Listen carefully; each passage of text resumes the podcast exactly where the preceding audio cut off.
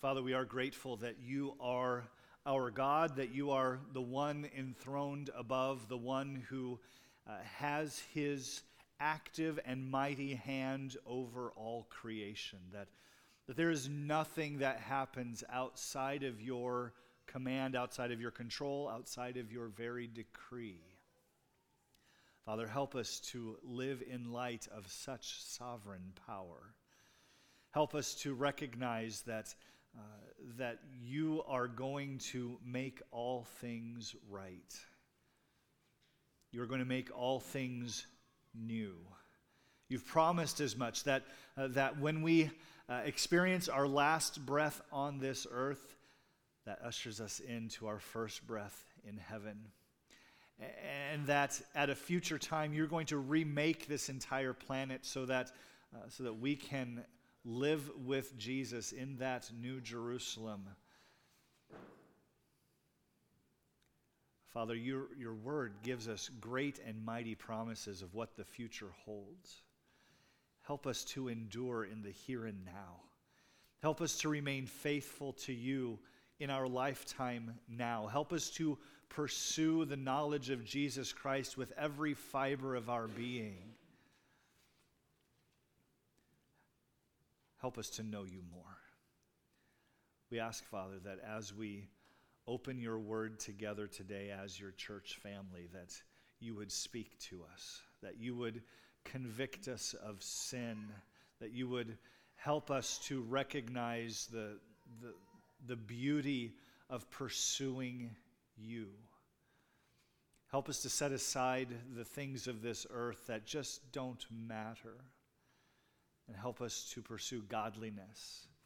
Help us to press forward in growing as a follower of Jesus Christ so that we can help others grow as followers of Jesus Christ.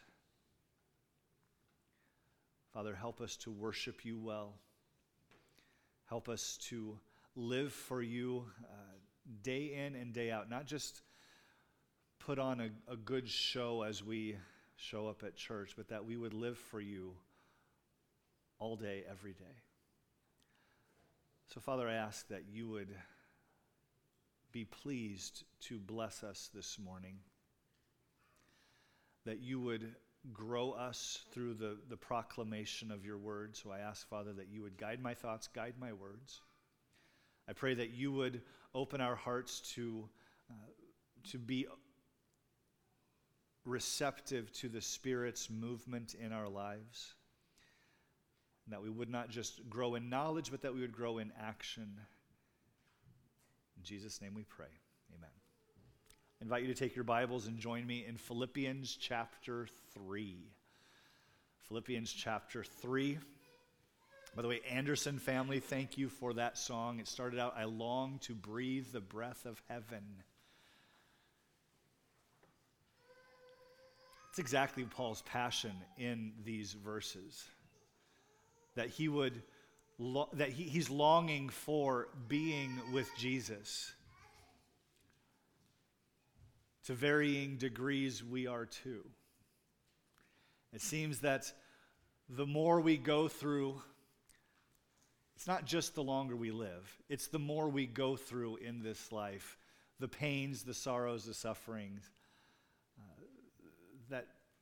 feeds that desire. Paul suffered. He suffered much, he suffered well, and he had a desire to know the Lord more. We are continuing our series, The Mind of Christ. Following the great kenosis passage, the emptying of Jesus in Philippians chapter 2, Paul sets forward Timothy as an example and Epaphras as examples of what it's like to have the mind of Christ. And then now in chapter 3, Paul is testifying how God has transformed him from a man who had great confidence in his own religious status and heritage into uh, a man who wanted Christ alone, who found his confidence in Jesus alone. So, Paul's objective in sharing his own testimony is not that we would praise him. No, it's, it's never that. Uh, his objective is that we would be like him in, uh, in his way of thinking, that we would imitate his thought process and thus have the mind of Christ. So last week we looked at uh, the previous couple verses uh, where we saw the passion with which Paul continues to pursue Jesus. He had soberly analyzed his, his own position, recognizing that he had not obtained the goal, he wasn't there yet. He was not yet perfect. He had not made it to heaven, so he was straining forward, pressing on for the prize. In today's passage, we're going to see Paul lay out for us three commands commands to humility, to teachability, and that of visibility. So that's where we're heading. Would you read along with me? Philippians chapter 3, verses 15 and 16. Let those of us who are mature think this way. And if in anything you think otherwise, God will reveal that also to you. Only let us hold true to what we have obtained. Let's pray. Father, very short passage of Scripture, and yet for us to live out these principles, we can devote all of our time for the rest of our lives. So, Lord, I pray that you would guide our thoughts, guide our hearts. Help us to respond well to the movement of your Spirit in us today. In Jesus' name I pray. Amen. We first see a command of humility. And before we get to that, let's look at our main point, our big idea. God wants us to purposefully pursue spiritual growth. He wants us to put willpower into spiritual growth. Are we going to just grow spiritually by doing nothing? No, we're not. Just as physically, we will not grow if we don't have adequate nutrition, adequate hydration, adequate sleep. We're not going to grow healthy physically the same is true spiritually. If we don't uh, put some activity into growing spiritually, we will not grow. God wants us to purposefully pursue spiritual growth. And the first command is that of a command of humility. Think this way. In other words, think the way that I have been thinking, is what Paul says. Let those of us who are mature think this way. This is actually the easy part of, of this phrase. It's the, the who are the mature ones. That's a, a little more tricky part. But whoever these mature ones are, they should all have a humble state of mind like Paul has. Back up to verse 12. He says, Not that I have already attained this or I'm already perfect. Or verse 13, Brothers, I do not consider that I have made it my own. And then following, he says, Forgetting what lies behind, straining, pressing on for the prize of being with Jesus. Have this mindset yourself. Have this attitude yourself. He says, Let those of us who are mature think this way. Paul is making it clear that his testimony of how God has matured him is being set forth as a command for us that we should be godly people following his example. We should never be satisfied with our spiritual growth or progress. We shouldn't. We should never be satisfied. Now, I, I want to be extra careful here. If we, if we were to take this verse to an extreme degree of negativity, uh, a degree that I don't believe the Holy Spirit intends for us, we could, uh, we could then become so negative as to disparage the work that God has legitimately done in us. If you're a child of God, God is working in you. I don't want you to, to look at what God has done and, and call it garbage. God did it. Philippians 2:13. We keep going back to this verse, but it's good. For it is God who works in you both to will and to do his good pleasure. Your growth happens because of your God and your effort. And we got that back in chapter 2, verses 12 and 13. Fascinating verses. Remember, work out your own salvation with fear and trembling, for it's God that works in you. God is at work in you. So you discipline yourself to put off sin and live in a godly manner. While it's God working in you to do those things, it's together. So, God's command to us through the words of Paul in chapter 3 is that we should consider ourselves to not have obtained the goal. We're not there yet. But that nor, nor should we reject or despise any progress that we might be seeing. Language is a funny thing, it's a fickle thing sometimes. And it came through clearly in these verses as I did my studying this week. There are times, this happens not just in the Greek language, we, we have this happen. Uh, for instance, I could say the exact same thing and mean different things. If I were to say, that guy is on fire, I could mean what? He's really excited about something. Or I could mean someone get the extinguisher, that man needs help. Right? Same exact words, very different meanings. Okay. The word that Paul uses here in verse is it 15 where he says let those of us who are mature that is the exact same word translated as perfect in verse 12 now some of you know that because in the english translation in which you were reading it said perfect both times. The problem is that the greek word can mean absolutely flawless as in perfect. It could mean complete as in you've accomplished something. Uh, it can mean uh, mature, as is translated in the ESV and in many other translations. And it can also mean initiated. Initiated, as in started something. So, started or complete or on your way or finished or perfect. Yikes. So, what does that mean for verse 15, where he says, Let those of us who are, are mature, that, that word that has a broad range of meaning? Well, first of all, it's helpful that almost all of our English translations do use different words in verse 12 versus verse 15. Verse 12 says, um, Not that I've already obtained this or am already perfect. That's the word. It's helpful that most of our English translations give us a different word in verse 15 saying, Let those of us who are mature think this way. Without getting too technical or complex, or why would, uh, why would he use the same word to mean different things? Well, I mean, we do it all the time in our language as well. Uh, basically, Paul is saying that all who are true believers in Jesus Christ, for, uh, they're believers in Jesus Christ for their salvation, must never believe that they have reached perfection on this side of heaven. We can never feel like we've attained. And that's what I meant earlier when saying we should never be satisfied with our spiritual growth.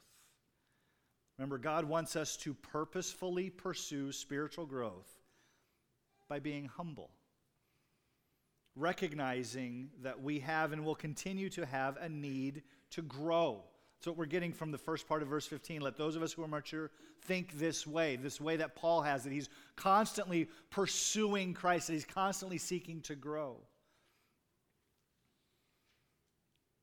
What's the opposite of being humble? Well, that would be being proud, right? When we put zero effort or passion into our spiritual growth, at best, we're being lazy. That's best. That's not a good statement, by the way. If we're putting zero effort into our spiritual growth, at best we're being lazy. At worst, we're being proud. Because look, I'm already where I need to be. I don't need to work on this anymore.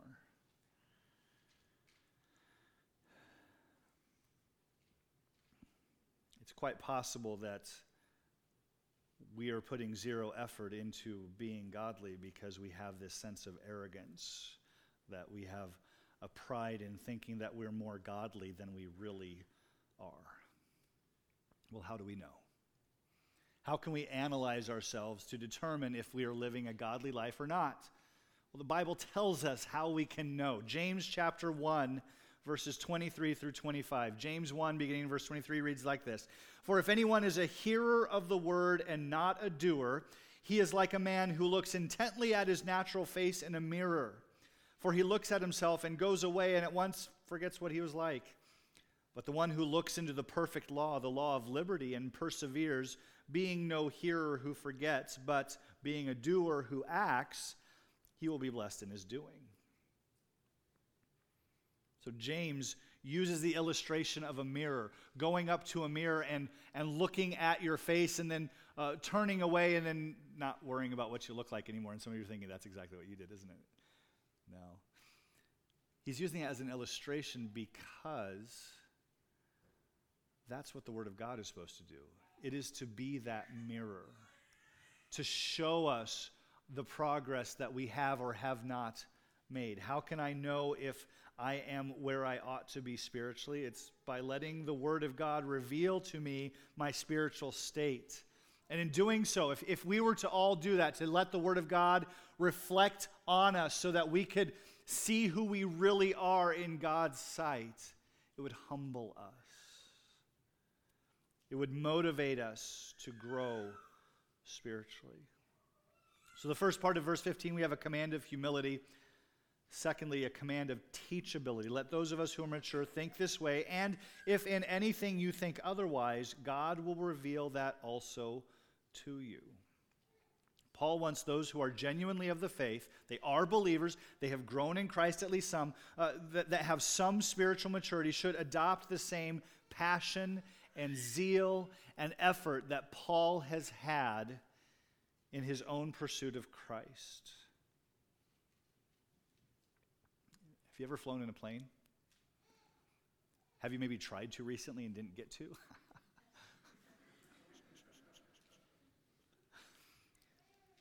the physics of flight is absolutely fascinating. The shape of the wing being curved in the front and then more slender in the back. The, the, the shape of the wing, just having air go over it, causes lift. Absolutely amazing. We can take a million pound airplane and it flies through the air. It's insane. What happens if you take the air off that wing? Oh, it stops flying real quick, doesn't it? Right. It's going to drop like a rock. Slow down just a little bit too much and have not quite enough air going over that airfoil, and the plane is done for. But if the engines continue to maintain the airspeed that that airplane requires, it's never going to have problems maintaining altitude, assuming everything else is working. The same is true of our Christian life. If we stop, we fall. The Christian life requires constant motion. We need to have this continual contact with the Word of God to give us that lift, if you will. As we do that, as we intake the Word of God through reading and studying, as godly men and women invest godly doctrine into us, as the Spirit of God continues to work in us, we must be teachable. That's what he's saying in this verse. If you do think otherwise, uh, God will reveal it to you also. That's why that the understanding of, of that word mature at the beginning of the verse is pretty important, actually. Because he's, he's not saying those who believe they are already perfect, because those who believe are, they are already perfect are not going to listen to God. They're not going to change. If in anything you think otherwise, God will reveal that to you also. Paul is Paul's being very um, trusting of the way God works. I mean, who tries to convince someone of something, making their case, making their argument, and says, Well, if you don't agree with me, don't worry, you will. I mean, that's not very convincing, is it? But, but Paul knows that his, his convincing us to be passionate about our spiritual growth is not based on his argumentation. It's based on the, the truth of the Word of God and the reality of how God works in us. And so, those who really do have the Spirit living in them, if they will listen to these words, be like me in pursuing God, if you, if you will listen to Paul in his plea, and you're not quite sure, like, ah, I'm fine. I don't, I don't really need to put in that much effort. Paul's saying that the Spirit will convince you otherwise. I'm afraid some of us do think that we're okay with God where we are. We've made progress, but we've, we've kind of halted. I'm afraid some are self convinced that their actions and thought life are just fine and we've decided that there's, there's no more change that we need to make. We might not say it in those words, but it's how we act, isn't it? God wants us to purposefully pursue spiritual growth by being humble, by being teachable. Let the Lord change your heart. Well, how can you do that? Well, you need to hear from the Lord. You need to, to discipline yourself to hear from God regularly, to be in the Word of God. Being the start of a new year is a great time to start up that habit again. Now, some of you uh, have been reading the Word of God most days for years.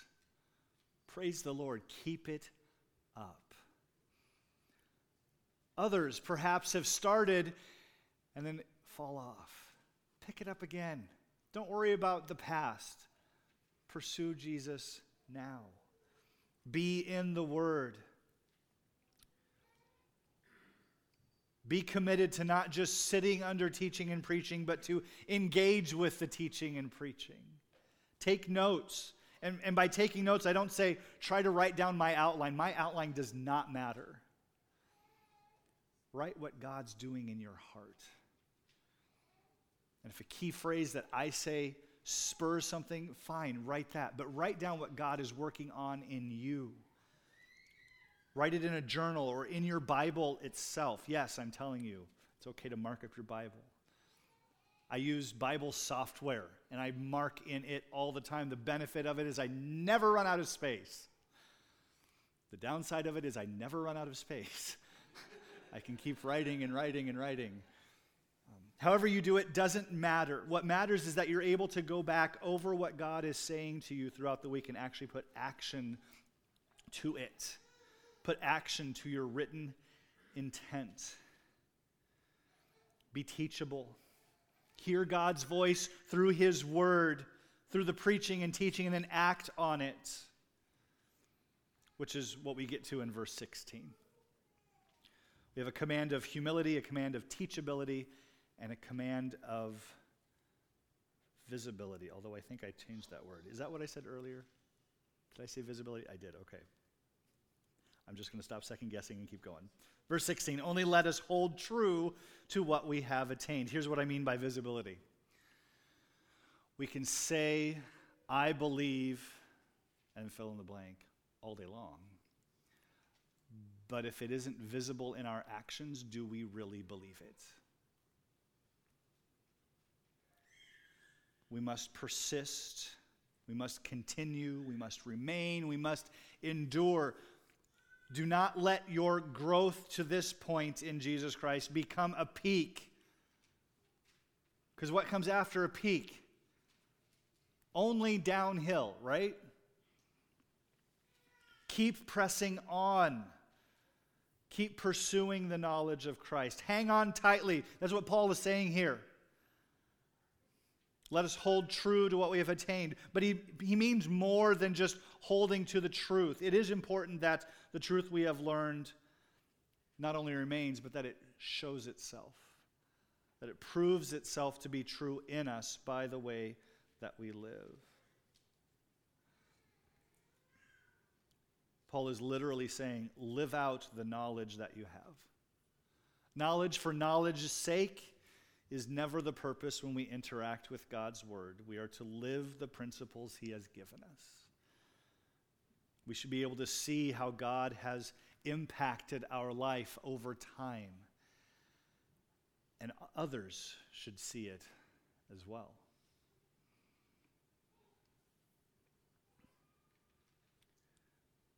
God wants us to purposefully pursue spiritual growth by living God's truth. This is where the struggle is, isn't it? it it's the, the putting into action what we know to be true. That's where our struggle is. It's not new to Christianity. Uh, back to the book of James, James chapter 2, verses 15 through 17 he writes If a brother or sister is poorly clothed and lacking in daily food, and one of you says to them, Go in peace, be warmed and filled, but you don't give them the things needed for the body, what good is that? This is not an unfamiliar passage. You know where this goes. He continues, So also faith by itself, if it does not have works, is dead. We know, using James's illustration, we know the principles of generosity that we should help those who are in need, especially those who are a brother or sister in Christ. But how helpful is our goodwill toward them if it doesn't produce real help? Oh, be warmed and filled. James uses the illustration as a point. Knowing the things God wants us to do is never enough, we must live it. Or as Paul puts it in Philippians 3:16, only let us hold true to what we have attained. Is God's word true? Live it. If you really believe it, you will demonstrate it. If you really, for instance, if you really believe that God answers prayer, won't you pray? And you won't give up. If you really believe in the power of God's word, won't you read it? Won't you study it? Paul's belief regarding his promised reward is what drove his life. We get that from the previous verses as he, he looks forward to being with Jesus face to face. If we really believe God's promise of an eternity with our Savior, would we not have our priorities altered in this life? God wants us to purposefully pursue spiritual growth. He wants us to be humble. He wants us to be teachable, and He wants our faith, our belief to be visible. Some of you are here in your first year of being a believer. Others have been believer for decades.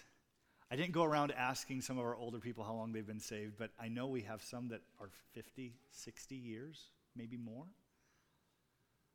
That's amazing. But whether it's year one, or year 100, the decision point today is the same. Whether you're a new believer, you've been a believer for as long as you can recall, the decision point today is the same. Will you commit to growing in Christ this week and this month and this year? Will you set aside our natural tendencies toward comfort and our status, our current status, and instead pursue Christ as the needy, beggarly people we are. That's another thing the, the, the, mirror of the word reflects to us is just how needy we are. Will you allow God's word to change your thoughts and, and subsequently change your actions by being teachable? Will you conform your actions to what you believe? I am aware that what I've just challenged us to is a very tall order. I'm aware. So rather than sitting down and taking inventory of every little thing in life that we need to fix, find one thing and start there, right? Isn't that how real life change is made by finding one thing, making one change? Be specific. And maybe it's, uh, since we're early on in the year, we're talking about Bible reading, maybe it's, it's related to Bible reading. And your challenge to yourself is going to be I'm going to spend five minutes more every day in the Word than what I normally have been spending. And that's going to be my growth. Be specific, be realistic. Deciding that you're going to read the whole Bible this week is probably not realistic. I mean, technically, if you read fast enough, you could do it, but it's not realistic and ultimately not helpful, right? Be realistic. And then one more thing commit that decision to someone else. Tell someone what you're decide that one thing that you've decided to work on. Decisions made in your own mind are a good start, and you might be faithful to follow through. But go a step further, write it down, uh, use a calendar to remind yourself, or, or whatever uh, kind of, uh, of, of system works for you, maybe a journal. Maybe it's just a post it note on the bathroom mirror. Commit your decision by writing it down, but also commit it to someone else. Tell a friend, tell your spouse. Tell someone else in the church who can hold you accountable. That is part of the one another's that, that we as the body of Christ are, are commanded to do, that we are to hold one another accountable for the reading of God's word, to grow in Christ. God wants you to pursue Christ's likeness as your highest purpose in life. Not something that we do with, oh, when I feel like it, when I'm bored, when I have leftover time. I'm not suggesting that that means that your pursuit of Jesus takes the most amount of time in a day. But it does mean that it takes the highest priority. That our growth in Jesus is the part we're not going to skip. If we're skipping something, we're skipping lunch, we're not skipping our time with Jesus. Next week, as we continue in the passage, and you can read ahead, I welcome you to read ahead. Uh, we see the dangers of not passionately pursuing Jesus. Let's pray. Father, help us to keep learning from your word. Help us to keep learning from the examples of others, uh, like Paul. Like Paul sets, sets himself forth as as an example of a, a man full of passion and zeal for God, and rightfully so. Lord, help us to learn and imitate. Help us to live out our faith. Help us to be people of prayer. Help us to be people that are passionate about learning the Bible better. Father, help us to love our Savior more and more. As Paul said that he uh, couldn't he couldn't wait to be with Jesus, Lord, help that to be the heartbeat of our lives as well. And as we pursue him in this life, our affection for Jesus will grow.